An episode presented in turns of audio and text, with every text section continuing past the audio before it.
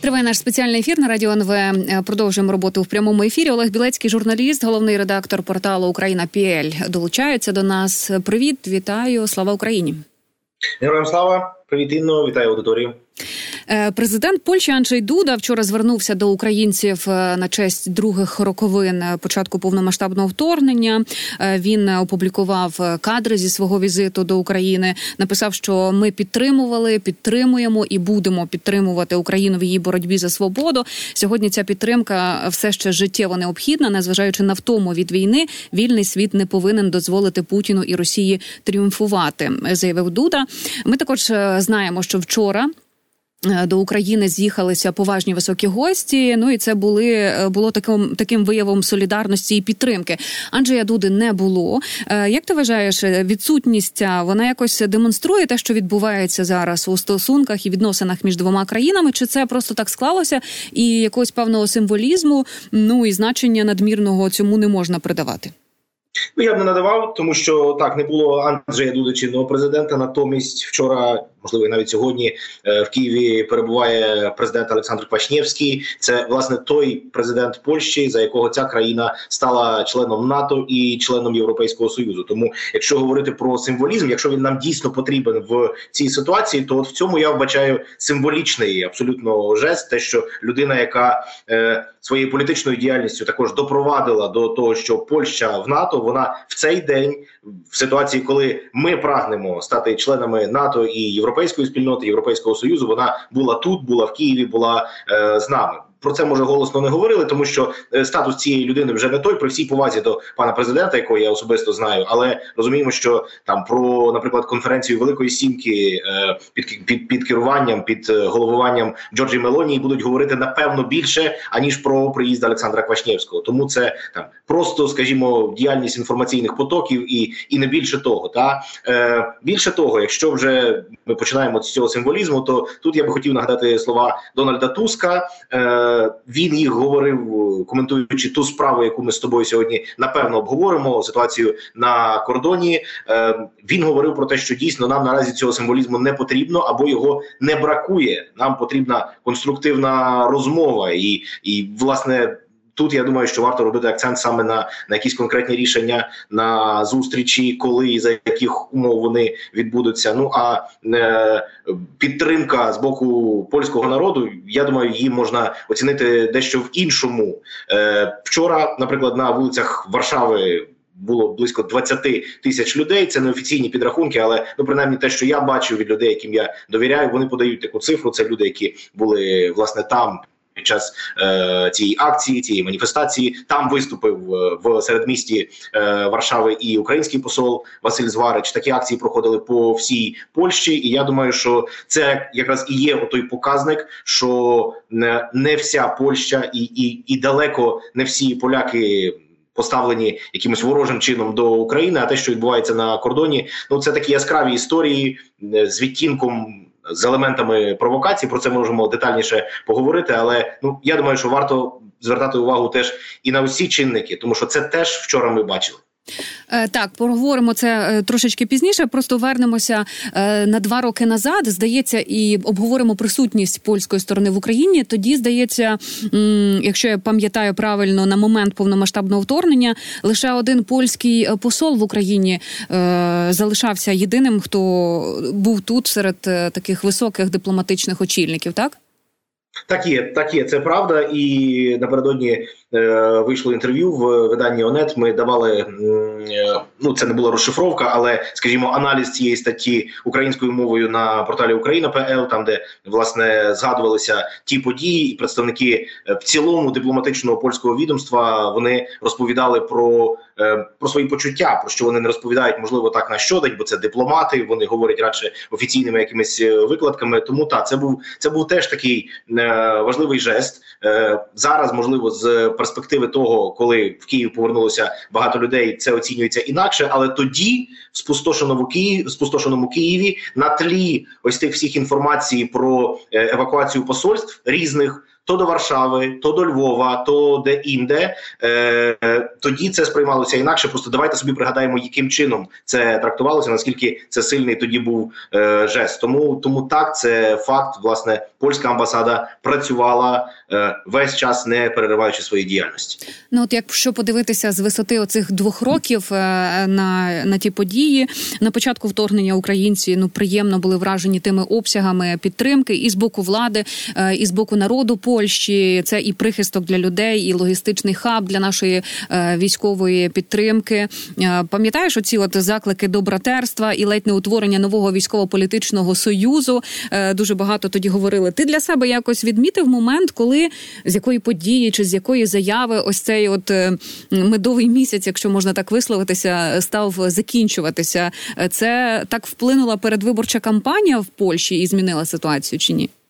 Зокрема, і вона так, але можливо і низка інших е, е, факторів. Я порадив би кожному, хто бодай трохи володіє польською мовою, не знаю, чи в українському перекладі з'явиться книжка е, нашого колеги, журналіста Збігніва Парафяновіча. Е, власне, ця книжка називається Польська на війні, тобто Польща на війні, і там він е, досить детально описує взагалі весь ось цей процес, ось цих два роки. Е, Е, історія цієї книжки закінчується якраз на е, зустрічі у Луцьку на Волині минулої осені, і, і от власне вся ретроспектива він в цій книзі використовував е, свої джерела, які він не розкриває, має на це цілковите право як журналіст. І власне там якраз тобто так, це не офіційна інформація, і її аж надто не коментують ані польська сторона, ані українська, але розуміємо, що ну аж так багато збігів ну так не буває. Тобто, це не виглядає на історію вигадану. І дійсно, е, ось ця ось ця підтримка, ось ця детермінація, е, яка була на початку, коли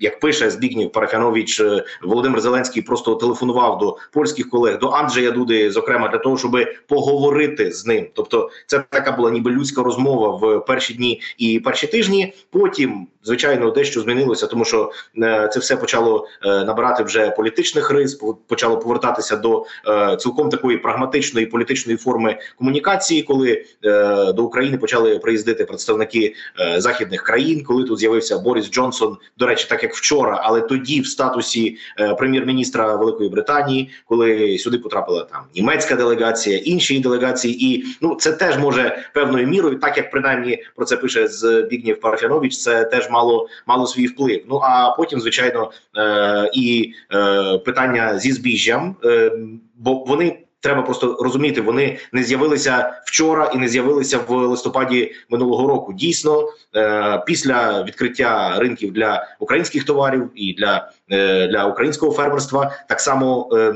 певний період. Проблеми поляки, польські фермери відчували. Це було такою лінією, яка може була на початок дражливою, але про неї не говорили. Потім е, питання політичне, питання виборів. І тут я нагадаю, наприклад, е, останні дні перед е, парламентськими виборами, коли на той час прем'єр Польщі Матеуш Моравецький зі сцени звертався е, публічно до Володимира Зеленського, говорив або там закликав його ніби не втручатися в польські справи. Я дослівної цитати не пам'ятаю, але цілком і абсолютно очевидно, що ці слова сказані зі сцени перед великою кількістю людей, вони не були адресовані так направду до Зеленського. А це була політична декларація для того, аби показати всім тим людям, і також тим, хто дивився на екрані, що, попри все, вони боронять е, ніби польських інтересів, і треба розуміти, що це такий специфічний електорат. Ну і звичайно, всю все це знайшло свою кульмінацію в Сполучених Штатах Америки. Ми пам'ятаємо, як президенти не знайшли час для того, щоб зустрітися. Були е, кожен з них був по-своєму емоційний, і Дуда, і е, Зеленський. Тому, от, от власне, з того періоду і, і почалася ось ця така е, політична, ну може не конфронтація, прохолода. Прохолода, та доречне слово, бо бо конфронтація, мені здається, буде заміцним тут е, е висловом. Е, ти згадав е, події, які відбувалися вчора. Е, захід, цей марш, так і вчора також до будинку російського посла, як ми могли читати і бачити ці кадри, привезли дві тонни лайна. Там і закривавлений російський прапор туди втекнули. Написали, що Росія дорівнює лайно, і ми не хочемо вас бачити в Європі. Забирайтеся геть. Всіх російських дипломатів потрібно вислати з Польщі. Наскільки от вони зараз там активні? Я так розумію, якоїсь медійної діяльності публічно вони не ведуть.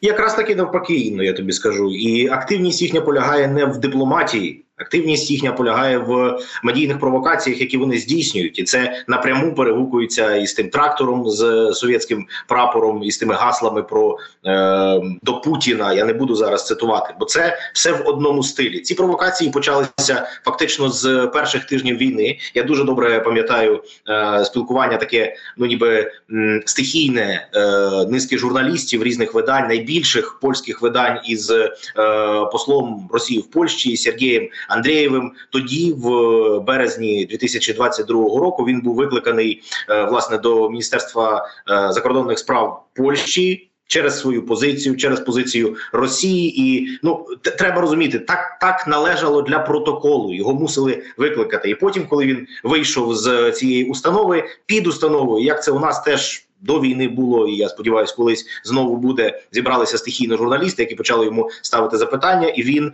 як абсолютно е, людина там без почуттів. Ну просто було видно, що це людина вишколена спеціальними службами. Це людина готова. Е, Виходити і ем, е, з таким холодним обличчям виголошувати як робот, те, що йому належить виголошувати. От тоді це були перші початки. Він говорив абсолютно усталені тези російської пропаганди про громадянську війну в ну, Україні. це як Нібензя. Фактично, фактично, так і і ясно, що це збурювало і журналістів, які перебували там. Ну бо кожен з них не міг подарувати йому цих слів, е, апелювали до нього, і це все набуло такої форми. Ну і далі була теж низка провокацій під час, наприклад, е, ось цих показових, ніби вшанувань совєтських е, е, вояків, які е, загинули в Польщі. Пам'ятників цих вже давно немає. Їх знесли, і вони там зі своєю делегацією, наприклад, приїздили на порожнє місце, де колись там в полі стояв той пам'ятник, і робили теж такі провокації, тому що туди приходили активісти, це українці і люди небайдужі до України. Ну і все це потім набувало ось такої е, медійної активності. Тому навпаки, якраз таки російська амбасада в Польщі активна, але вона не займається дипломатією, вона займається тільки і виключно хоча може сам себе поправлю, публічно тільки і виключно інформаційними е, провокаціями. А чим вони ще займаються не публічно? Ну я думаю, що це краще про це скажуть спецслужби. Е, активісти, які висипали е, оце от лайно під будинком посла, вони прямо казали, що це все агенти, які інспіровують, і, зокрема, те, що відбувається на кордоні, 24 числа е, змі писали, що у зосені у Люблінському воєводстві знову з'явилися плакати з пропутінськими гаслами, від яких організатори відхрещуються. Ну, ми розуміємо, що це вже там другий випадок. Так, першому здається, світить е, кримінальна відповідальність, і навіть е, там п'ять років за ґратами, так. Так є п'ять років. Е, це вже е, ну скажімо, історія така, яка йде до розв'язання. Тому я сподіваюся, що крапкою з тим совєтським прапором на тракторі буде поставлено тоді, коли буде вирок, і і дуже важливо, щоб українські змі про це повідомили, тому що так направду нам на цьому залежить. Ми е, повинні показувати обидві частини цієї історії, коли ми показуємо тільки ось цей трактор і і створюємо, тобто створюється точніше враження в читача, у глядача, у слухача, що вся Польща ось така, або всі, хто на цих протестах знаходяться, вони думають ось так, і все завішане ось такими гаслами. Це неправда. Це така одинока поодинока провокація. Чому вчора і чому власне зосін, а не будь-який інший пункт е, пропуску? Ну, по перше, дійсно, ти абсолютно слушно сказала, що е, люди, які е, е, провадять там протести, які блокували цей кордон, це зокрема така організація, яка називається Підкарпатське ошукане село. Е, Їхні активісти говорять про те, що з'явилися ноунейми, з'явилися невідомі люди із цими банерами, і ну фактично це ті, хто не мали відношення до цієї організації. Це перше. А друга річ полягає на тому, що вчора власне там у Зосіні з'явився е, зі своєю командою Чеслав Сікерський. Це чинний міністр е, рільництва, міністр фермерського господарства е, Польщі, і очевидно, з точки зору ось таких інформаційних провокацій, е, кращого місця не могло бути. Тобто, там, де перебуває профільний міністр, раптом з'являються ось такі е, гасла. Абсолютно слушним буде питання. Я думаю, яке виникає у аудиторії. А де була поліція, а де були спеціальні служби? Я на це питання відповідати не буду, бо я не репрезентую ані польську поліцію, ані спеціальні служби. Але дійсно цим, якщо ми Трактуємо це як е, провокації, мають займатися люди, які будуть е, розкривати власне мотив і тих, хто за цими провокаціями стоїть. Але просто треба пам'ятати, що окрім ось таких окремих проявів, які є дуже голосними і які дуже болюче відбилися в українському суспільстві, мені дуже було прикро бачити е, якісь дописи людей, які мені видавалися, знають, що таке інформаційна гігієна. Насправді виявляється, ці люди удавали, що вони знають, що таке інформаційна гігієна, коли після ось цих кадрів з'являлися заклики, наприклад, е, ну я не знаю, там не купувати, не купувати взагалі польських товарів, розірвати будь-які відносини. І, взагалі, ми ж вам казали, що польці поляки і українці не брати. От, на жаль, теж таке з'являлося в українському інформаційному просторі. Так, от, якщо є ось такі. Е, факти, які ми висвітлюємо, про висипане зерно, про висипане сою, про абсолютно справедливу реакцію е, пана Кубракова на це вона теж публічною була. Він про це писав і звертався. То так само мають бути в змі і е, повідомлення про те, що, наприклад, один з пунктів пропуску вчора був розблокований як знак підтримки України в річницю на одну добу. Але вже дивися зараз. Е, пишуть Андрій Депченко. Повідомляє, що у стилух Зосин уже там поновлена акція протесту, і там дуже величезна черга вантажівок вже зібралася. У нас спливає час, але я хочу ще обговорити візит української команди на кордон. Спільна зустріч з польськими урядовцями на кордоні не відбулася. Українці туди все ж таки на чолі з прем'єром е, чомусь поїхали. Навіщо це було зроблено, е, коли вже Туском було заявлено про те, що е, вони будуть говорити в Варшаві і в кінці березня? Ну, це добре питання, так направду. Яка була мотивація? Я технологічно для себе от визначив там питання номер один у цій всій історії, і на жаль, в мене наразі немає до кінця е, сформованої відповіді. Е, Чи була польська сторона в належний спосіб поінформована про цей візит? Тобто має бути е, певний протокол, за яким одна сторона повідомляє іншу про те, що хоче зустрітися в такому то місці в такий то час, і Після того, як це відбувається, ну то далі або доходить до зустрічі, або до неї не доходить, або протилежна сторона відповідає, що в силу там різних причин вони не в стані, або вони не вважають, що потрібно зустрічатися в тому місці і в тій годині. Тобто таким чином це відбувається. Якщо ж натомість про е, візит було повідомлено, як це кажуть, у відкритих джерелах, ну то так точно не робиться.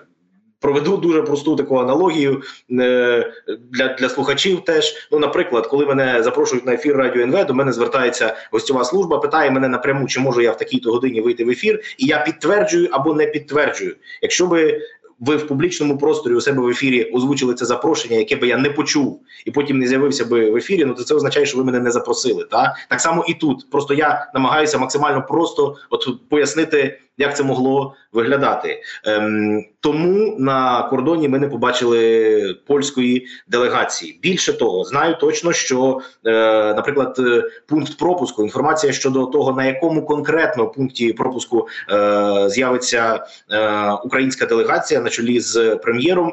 Е, журналісти, наприклад, такої інформації не мали. Тому навіть якщо не мали наміру туди приїхати польські урядовці. Туди точно хотіли приїхати. Я це знаю з підтверджених джерел. Низка польських знімальних груп журналістів для того, щоб зняти або цю зустріч, або візит просто української делегації, висвітлити і показати це. Але ця інформація теж не була доступна. Фактично до моменту туди приїзду е, інформації, який саме пункт пропуску буде, її теж публічно не було. Ну такий такий от цікавий е, елемент. Ну а щодо самої зустрічі, то тут я згадаю вже Дональда Туска. Я починав з цих слів та про те, що зараз е, не бракує в взаєминах України і Польщі символізму. Має бути конкретна розмова і зустріч, і така зустріч відбудеться в березні у Варшаві. Існує теж питання, і воно абсолютно слушне: чи не можна було би цю зустріч провести раніше? Ну бо кордон заблоковано, а березень і там друга половина березня ще не близько часу мене. Це слушне питання, але принаймні ми маємо опиратися як серйозні люди на е, на цю офіційну інформацію. Нам повідомили про те, що вони готують цю зустріч і вони розраховують на діалог у Варшаві. Е, прем'єр також сказав, що останні п'ять місяців Україна не продає своє зерно кукурудзи, насіння соняшника і ріпак на польський ринок, і е, сказав, що пропонує український уряд е, Польщі план деблокади кордону. Там здається, є кілька пунктів, чи п'ять, чи більше. Але з іншого боку, ми бачимо і заяву від польського уряду, де вони кажуть, що ми далекі поки що від угоди з Україною. Це спеціально оцей от е, закладений такий великий час, щоб дійшли якоїсь якогось компромісу, бо дуже тяжко доходити. Я не виключаю, та що дійсно стільки часу могло бути закладено. Е, чому це буде моє припущення? По перше, та просто щоб слухачі розуміли. Але е, на чому воно базується? От я вже сказав про цей цей візит е, на до Зосіна. Міністра Щекерського, міністра фермерського господарства, цей візит відбувся напередодні, і там він сказав важливі слова в понеділок у Брюсселі він матиме зустріч із е, представниками е, міністерських делегацій Міністерства е, фермерського господарства країн Європейського союзу. Я не знаю, чи всі там будуть присутні, але ну напевно, якась група точно там буде, і там буде. Тобто, навіть не так, не просто буде підійматися. Ця ця тема конкретно і візит конкретно є продиктований власне ситуацією з українськими з українським зерном. А відтак це теж займе певний час. Ось ці е, дискусії, ось ці намагання порозумітися. І чому власне вчора кордон Зосін і е, пан Щекерський там, так як він принаймні говорить, так як це подає офіційна сторінка е, фермерського господарства Міністерства Польщі, е, йому залежало на тому, аби перед зустрічю в Брюсселі поговорити із фермерами, почути ще раз їхні постулати, і з тими постулатами вже їхати до Брюсселю для того, аби вирішувати це питання. Ще раз темпи нас не влаштовують. Це факт. Цей кордон мав бути розблокований вчора або не заблокований ніколи. Так направду. Ну але є така політична реалія, і ми теж мусимо її розуміти. Е, дякую тобі за цю розмову. Ще говорити і говорити. Дякуємо, що інформуєш. Наш Олег Білецький, Дякую. журналіст, головний редактор порталу Україна ПЛ, був разом з нами на зв'язку. Я Інна Марецька на цьому свою частину ефіру завершую. Ви залишайтеся на радіо НВ, бо далі мої колеги продовжать ефір.